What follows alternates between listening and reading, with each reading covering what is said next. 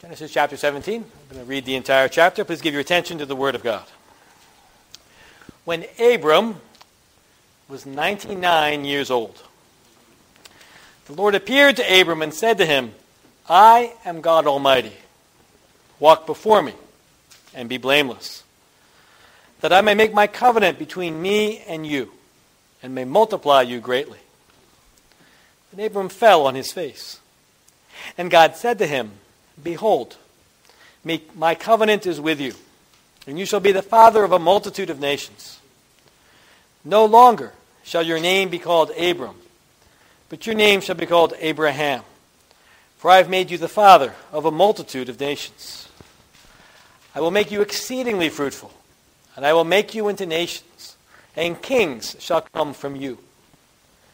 And I will establish my covenant between me and you and your offspring after you throughout their generations for an everlasting covenant, to be God to you and to your offspring after you. And I will give to you and to your offspring after you the land of your sojournings, all the land of Canaan, for an everlasting possession, and I will be their God. And God said to Abraham, As for you, you shall keep my covenant, you and your offspring after you, throughout their generations. This is my covenant which you shall keep, between me and you and your offspring after you. Every male among you shall be circumcised. You shall be circumcised in the flesh of your foreskins, and it shall be a sign of the covenant between me and you. He who is eight days old among you shall be circumcised. Every male throughout your generations, whether born in your house or bought with your money from any foreigner who is not of your offspring, both he who is born in your house and he who is bought with your money shall surely be circumcised. So shall my covenant be in your flesh, an everlasting covenant. Any uncircumcised male who is not circumcised in the flesh of his foreskin shall be cut off from his people. He has broken my covenant. And God said to Abraham, As for Sarai your wife, you shall not call her name Sarai, but Sarah shall be her name. I will bless her, and moreover I will give you a son by her.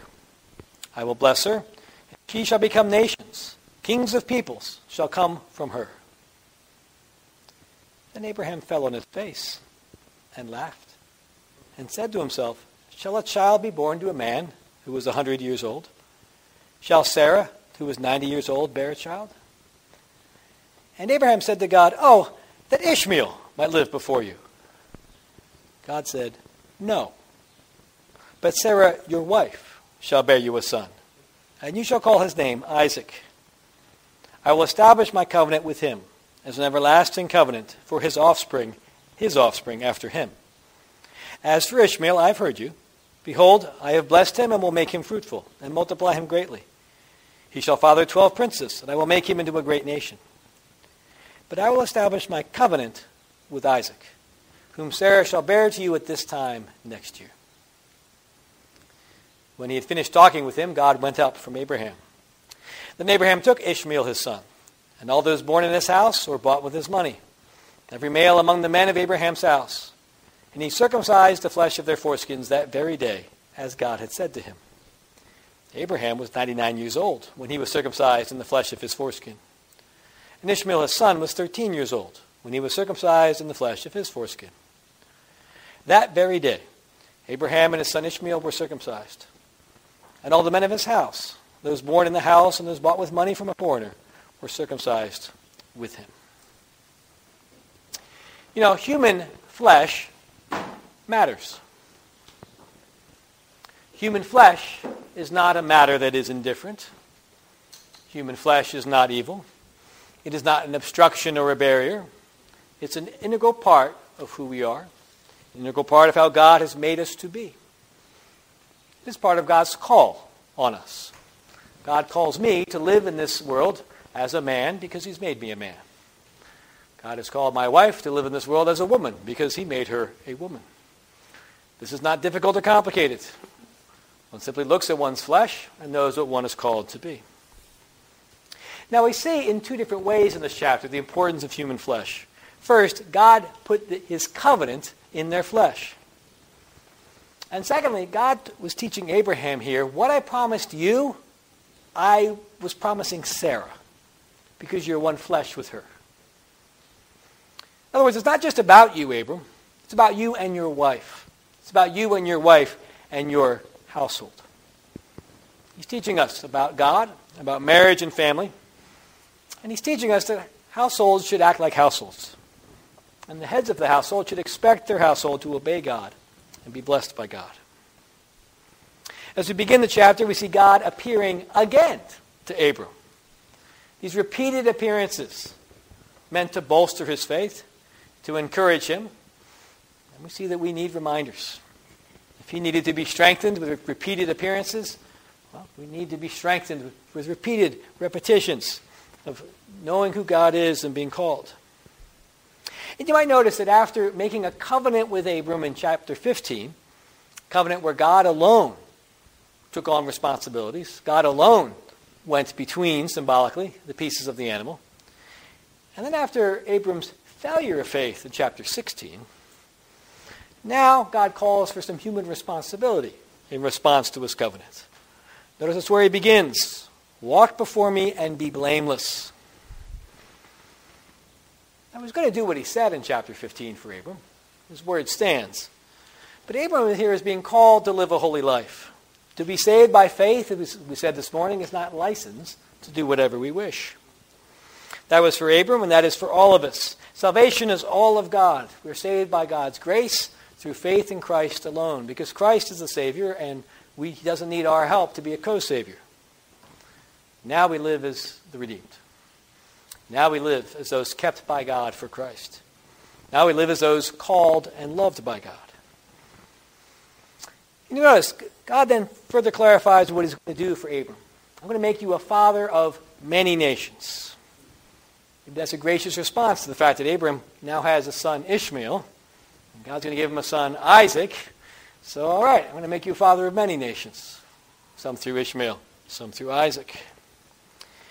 And symbolic of that, he gives him a new name, Abraham. Doesn't really mean that much different than Abram. The idea is exalted father, but it's bigger. I'm making you bigger. Right? So you get a bigger name. Right? It's a bigger, longer name. And from here on in the Bible, he's Abraham. You don't go back and forth. Now with Jacob, you go back and forth between Jacob and Israel. But Abram and Sarah, nope. Once you're done with, once he names him Abraham, and once he names him Sarah, that's it. You don't see the other name anymore. It's gone. Two times you mention Abram, it's like you took Abram and you named him Abraham. All right, so that's it. You're going to be Abraham. You're going to be fruitful. You're going to have kings come from you.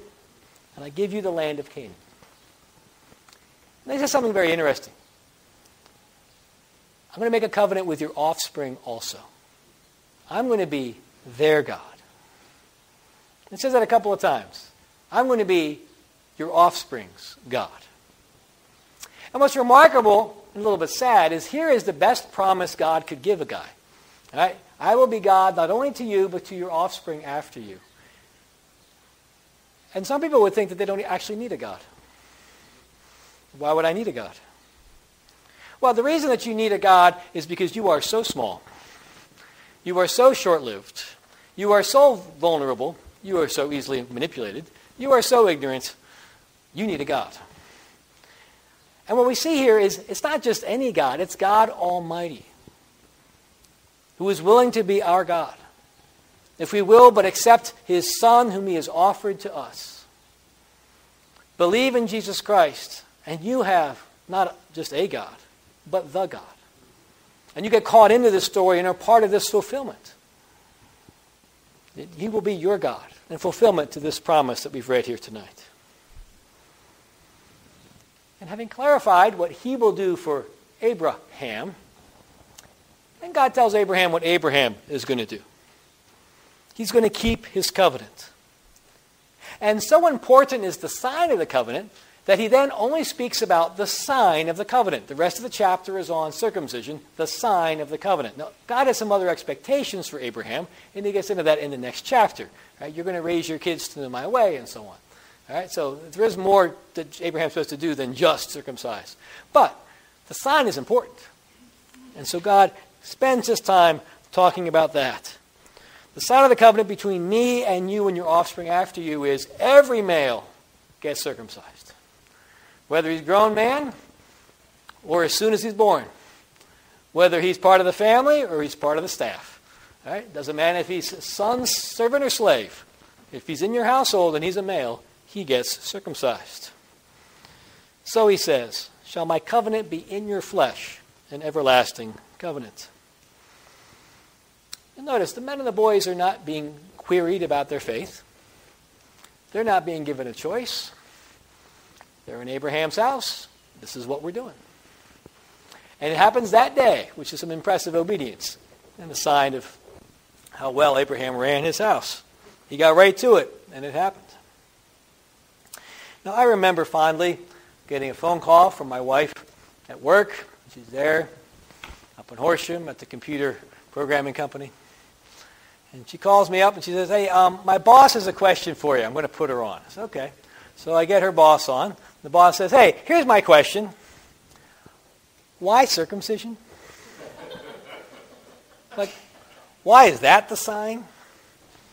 Which is a good question. I mean, it could have been a tattoo. It could have been a pierced ear. All right, pierce your nose. Why cut off the floppy skin at the end of the penis? Why is it that one? You know, I have not seen Christian reflection on this question. I imagine there must be a lot of Jewish reflection, but I haven't gone looking for it. Here's what I think. What was Abraham's struggle of faith? What was he struggling to believe and to obey? He was struggling to obey that God would give him a son by his wife. And you know how babies are made. And so he got the sign of God's promise right where his struggle of faith was. And that shows us up front that neither reasons of family inheritance, nor sexual desire, or no re- okay, none of that is to be outside of God's realm. You don't get to say, yeah, but this is an area for me where God doesn't come in. He says, no, uh, right there. God is involved right there. And for all of us, I think there's a spiritual lesson here. What does God require of every person? Well, that we turn away from our sins to God, we repent, and that we believe in His Son, Jesus Christ. That is, we have to have faith. God requires repentance and faith. And on the organ of elimination, you have that symbol of the elimination of impurity from the body, that is, sin from the life. And before Jesus is born, your faith is to be in God and in the Savior that God will send, would send. The Savior who is the son of Abraham. Somebody's going to have a child who will be the Savior of the world. And that is your hope. Your hope is in the coming child to be born. So it's not a random sign. There's a symbolic point there of cutting away of sin and of hope in the Savior to come. Circumcision is an excellent sign of the covenant of God. Now, in my study Bible, I have the Bible, and then I have helpful footnotes across the bottom. And then here and there, I get, it gives me these theological essays. And the essays are not dropped in at random. They're put in places where you're next to a passage that has to do with the topic. So, can you figure out what essay comes right here at Genesis 17? Because it's not on circumcision. So, what is it on? Yeah, not just baptism, infant baptism. All right, right at Genesis 17 is where you get the essay on infant baptism. Now, why do we have an essay on infant baptism sitting not somewhere in the New Testament, but right at Genesis 17. Well, first of all, in Colossians, it says, You've been circumcised, haven't been baptized. A connection made there in Colossians 2 11 and 12. Your circumcision was accomplished when you were baptized. So you have a tie. Those things are put together there. And as you look at Genesis 17, you notice that the baby, eight days old, the infant, was to be circumcised. Wasn't given a choice, couldn't express faith, was to be circumcised. And you'll notice that Ishmael is Abraham's told clearly, Ishmael's not where this story is going. My covenant is not going to be with Ishmael. My covenant is going to be with Isaac. But Ishmael gets the sign of the covenant anyway. Now, why does Ishmael get the sign of the covenant anyway if God is saying, not him, but Isaac is going to be your heir and will receive this covenant? Well, Ishmael gets the sign of the covenant because he's part of the house. God has his purpose of election, not Ishmael, but Isaac. But God is good to Ishmael. While you live in this house, you're a full member of this house. What this house is doing, you're doing. You have a place here. You're not an outsider here. So long as you are here, you belong. The children of God's people are also God's people. We're not to be viewed as viewing our kids as orphans or free agents. Their earthly place is among God's people. Now, like Abram at the beginning of the chapter, there's a responsibility that we all have as we come to years of understanding maturity is to repent and to believe. It's to bring our own children for baptism and teach them to, uh, to believe in God. But as we begin life, we're not left out in the cold. We belong as part of God's people. We're cared for and treated with generosity, and the house acts like a house. This is what we're doing here. God is our God. And so you get the sign of the covenant with God. Now, if God was generous with believers in the Old Testament, he's more generous in the New Testament. Not just the men, but the women also get the covenant sign in the New Testament baptism. Not just the Jews, but the Gentiles get the covenant sign baptism. And on the day of Pentecost, Peter signaled that we continue with a household way when he said, The promise is for you and your children. That's an echoing of this kind of language here. You and your children. This is who the promise is for. This is who the kingdom of heaven belongs to.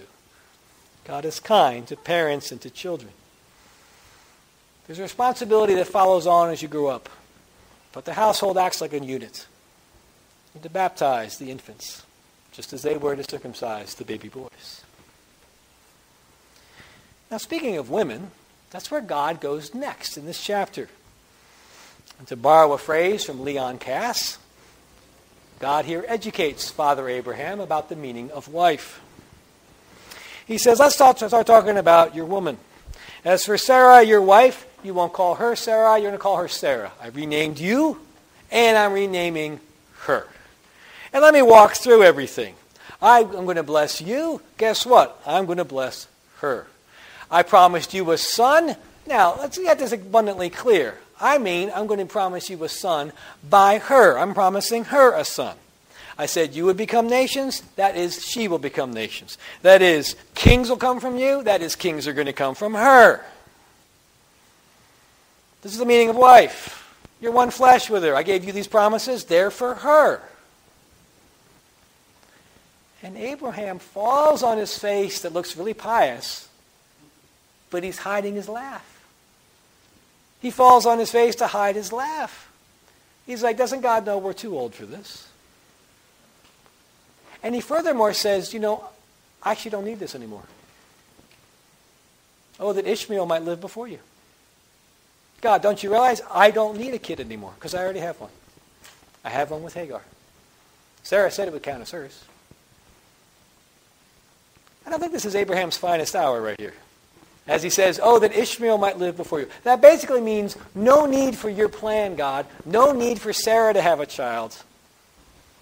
And he should be saying, oh man, hooray! You're finally going to answer my prayers for Sarah. You're finally going to answer Sarah's prayers. That's what he should be saying. He should be saying, finally! But instead he's saying, nah, I'm good.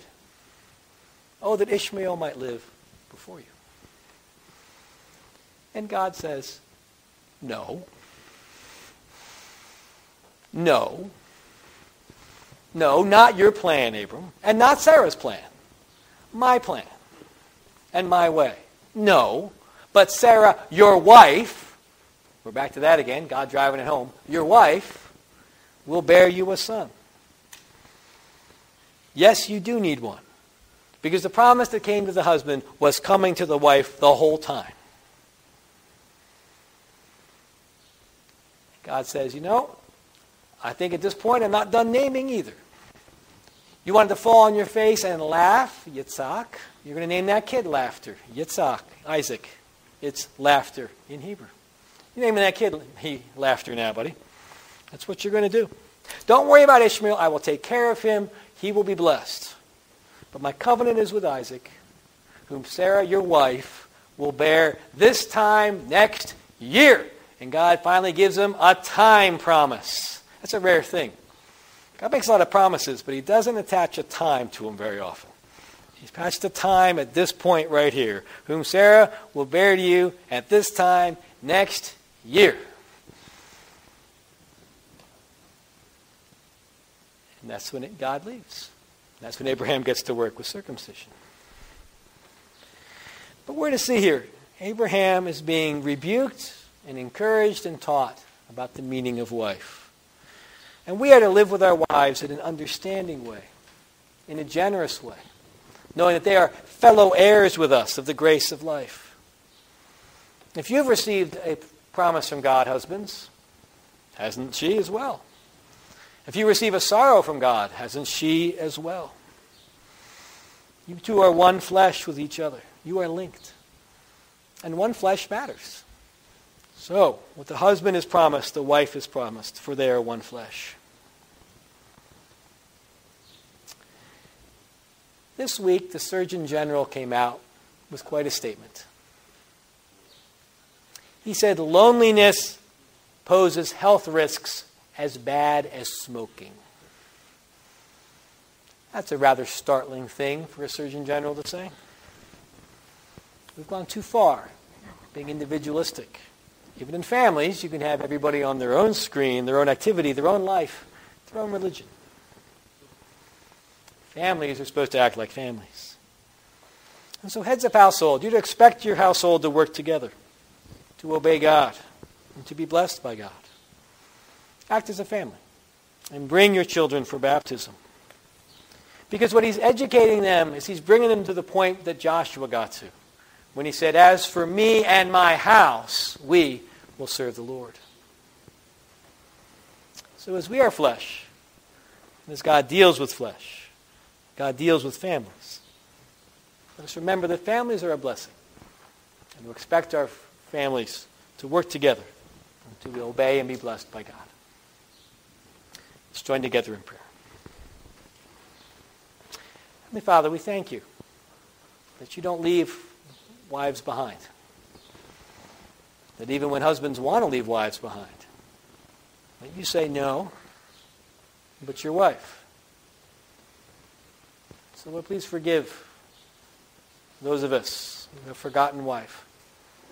Please help us to work together well, husband and wife together, honoring wife as a fellow heir of the grace of life. We pray this in Christ's name. Amen.